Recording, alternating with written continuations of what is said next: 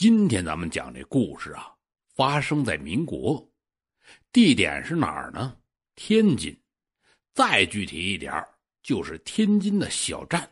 有的朋友知道这儿，这最出名的就是稻米。小站这一带河多水多，附近的村子有个姓刘的老头，人称刘老三。这刘老三在河边的沙地种起了葡萄。在葡萄成熟的时候，为了防止葡萄被偷，刘老三就在河边搭了个棚屋，自己和老伴儿就在晚上时跟这儿住。咱们这故事就是从这儿开始。水鬼是传说中被淹死的鬼，因为是淹死的，就不能说立即投胎还阳了，需要在这黄泉路上游荡三年，这才能去投胎去。水鬼的外貌据说是什么样啊？哎，高个子，大红脸，吐着绿舌头，只有一条腿，在这水上啊哒哒哒的这么蹦。水鬼就生活在水里，等着年限到的时候，就把在这水边走着的人拉下去淹死，让他变成水鬼替自己，自己就可以投胎了。这叫拿替身。最近这些日子，附近的村子。就有个传言，说今年这河水呀是出奇的急，怕是啊里边藏着水鬼要祸害人。刘老三呢是半信半疑，虽然听别人说的挺邪乎，可是自己为了营生，葡萄园也不能不顾，只要自己跟老伴当心点应该就没问题。说这天夜里，刘老三在自己的棚屋里的时候，就听到外面的风是呜。吹的是呼呼直响，阴森恐怖。准备怎么着，我都不出去。可是刘老三呐，因为白天吃了不干净的东西，喝坏了，闹了肚子了。他是一忍再忍，可是实在就忍不住了。刘老三就寻思，说自己也就是出去这一趟，快去快回，有啥动静我也不管他，反正就这一次。豁出去了，刘老三就拿起了草纸，推开门，一溜小跑的就跑到这河边的一棵大树下，正准备方便呢。这时候啊，就听自己耳朵后边呜呜，这风声不对，仔细一想，哎呀，这是旋风。这风声渐紧的时候。就听到身后的这河水是水流湍急，流水声是越来越响，借着月色就看这水势是越来越高，高出了河岸有半尺有余。然后又听见咔嚓这么一声，从升高的水面裂出了一条缝这缝隙是越来越大，从里边就扑通一声蹦出来一个高个的人形东西。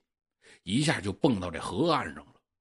刘老三躲在树边这儿，借着月色仔细看，就见蹦上来的这东西呀，是个高个，脸发红，吐着绿舌头，这眼睛啊一闪一闪，就跟鬼火似的，跟传说中的水鬼是一模一样。这时候啊，腾起的水面又是咔嚓这么一声，从里面呢又蹦出来一个水鬼。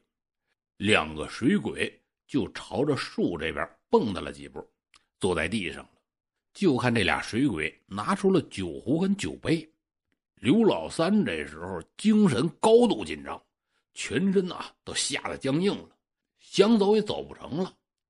这两个水鬼就开始说话了：“哎呦，我说哥哥爷，你看啊，你明天就可以投胎了，真是可喜可贺。哎，兄弟。”是啊，你说哥哥我也在黄泉路上游荡了三年啊，今天终于熬出头来了。那岁数小的水鬼又说了：“哎，可是大哥啊，你看你啊，这三年可是熬过去了，可是我才刚刚开始啊。你说你这么走了，兄弟，我是替你高兴，可咱俩呢，好歹也是哥们一场，将来等我投了胎之后。”这茫茫人海，我也找不到你呀！咱这兄弟情谊，哎，今天也就算断了。嘿呦，兄弟，咱哥俩这情谊，哥哥我也不能丢下你自己走啊！啊，虽说天机不可泄露，但此时只有你我。我告诉你件事儿，在明天上午五时的时候，城东头的水井旁边会来这么一个二十来岁的年轻小伙子来打水来。这人呢，戴着草帽，披头散发，左边脸上呢有颗痣，他这左腿还是瘸的。哎，你可记住了啊，就是这长相，你可别记错了。他在午时的时候到那水井那儿打水去，你先潜伏在这水井里，等他把这水桶系上，把桶扔到井里的时候，你就一把拽住这水桶，把它拉下来淹死。那样啊，你就可以还阳了。同时别忘了啊，到判官那儿问一句“我投胎上哪儿了”，到时候啊，你就可以去找我，咱俩呢接着好。这岁数小的水鬼听完之后是大喜啊，连连给这水鬼大哥敬酒。刘老三这边可是把他们的对话听的是清清楚楚。这时候刘老三也不再那么紧张了，就感觉这裤子里边湿湿的，原来呀是自己吓尿了。他也不敢在此多待，一溜小跑就跑回了棚屋里。进屋之后。刘老三关紧了门，长出了一口气。这时候就回忆起水鬼说的话了：城东头五十，二十来岁，披头散发，左脸有个痣，左腿是瘸的。他这一寻思，哎呀，这这不是我外甥吗？话说刘老三的姐姐呀，一家人全指望着这外甥养家呢。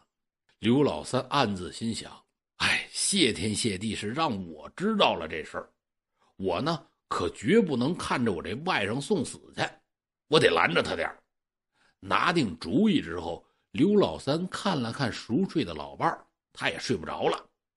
第二天一早，这刘老三跟老伴儿就说：“哎，我说老婆子呀，昨天晚上啊，我做梦梦到我姐姐了。她说她身体不好，我怕她是真得病了。”一会儿啊，我就看看她去。这跟老婆子说完了，刘老三就进城去了。他也不去姐姐家，直奔城东头的水井这儿就来了。他就在这儿耐心的等着，等了许久，在快接近午时的时候，打远处啊，确实来了这么一人，二十来岁，披头散发，左腿是瘸的，左脸呢还有一颗痣。可刘老三仔细一瞧，哎，这根本不是我外甥啊！这年轻人呢也没在意一旁的刘老三，到水井旁边就停下了，准备打水。刘老三这心里是一阵纠结：我到底是救不救人呢？估计这小伙子也有家人，也是他来养家。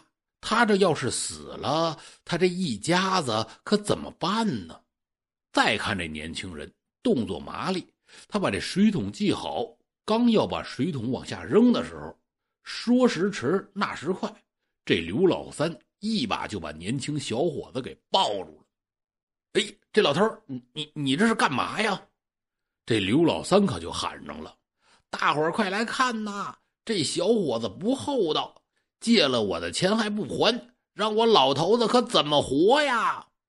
边喊啊！就边把这小伙子往旁边拽，这年轻人就挣扎着，弄不清怎么回事刘老三一看过了午时一刻了，就松开了年轻小伙子，对他就说：“说小伙子，这边来啊，这边来，我跟你说两句话。”俩人就来到了路边刘老三就将昨天听到的一五一十的说了出来。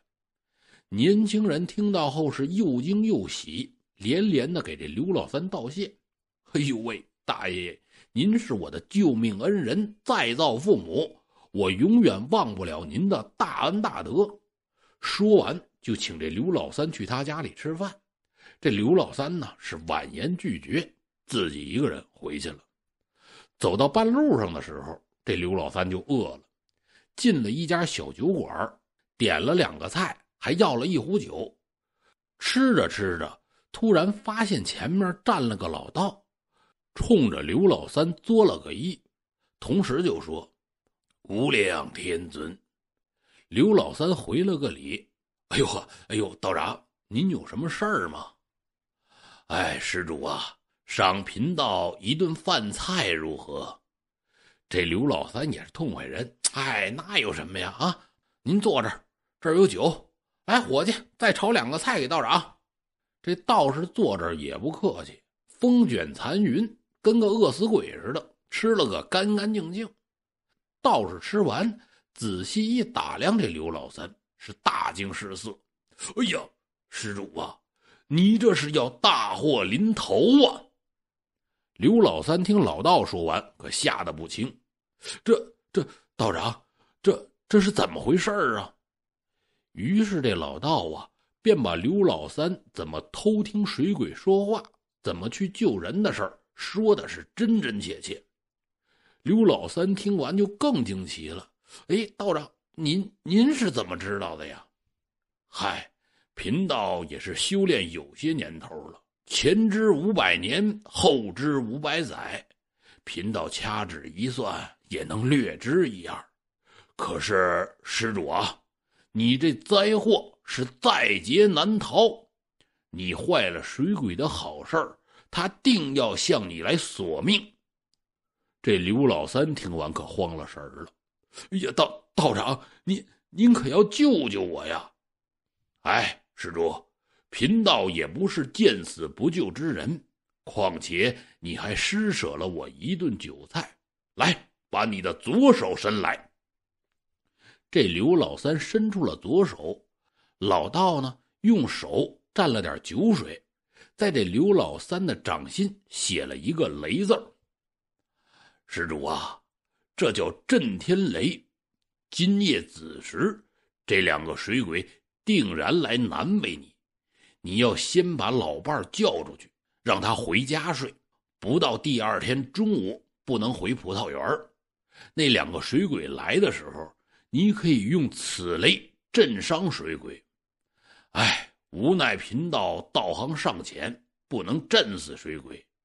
你若是想保命，就要赶紧逃出葡萄园，向南边跑。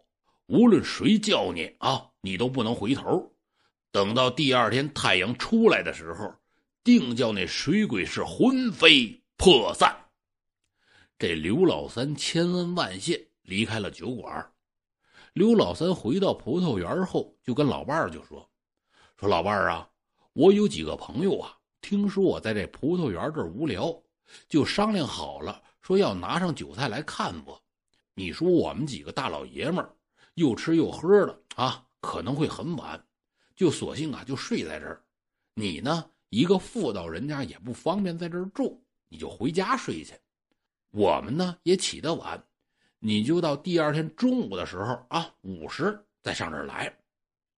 老伴听完之后，收拾收拾就回家住去了。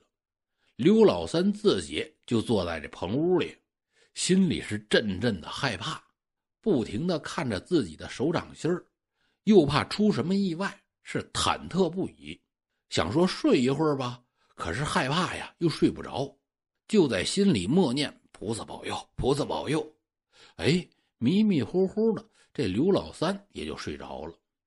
不知过了多久，刘老三听到外边是咔嚓一声，他打了一个激灵就醒了。又听到屋外哒哒哒，哎，两排蹦跳的声音，这心都提到嗓子眼儿了。这蹦的哒哒声是越来越近，紧接着这门晃一下就开了，跳进来两个水鬼，是红脸绿舌头。这俩水鬼就喊了：“老匹夫，拿命来！”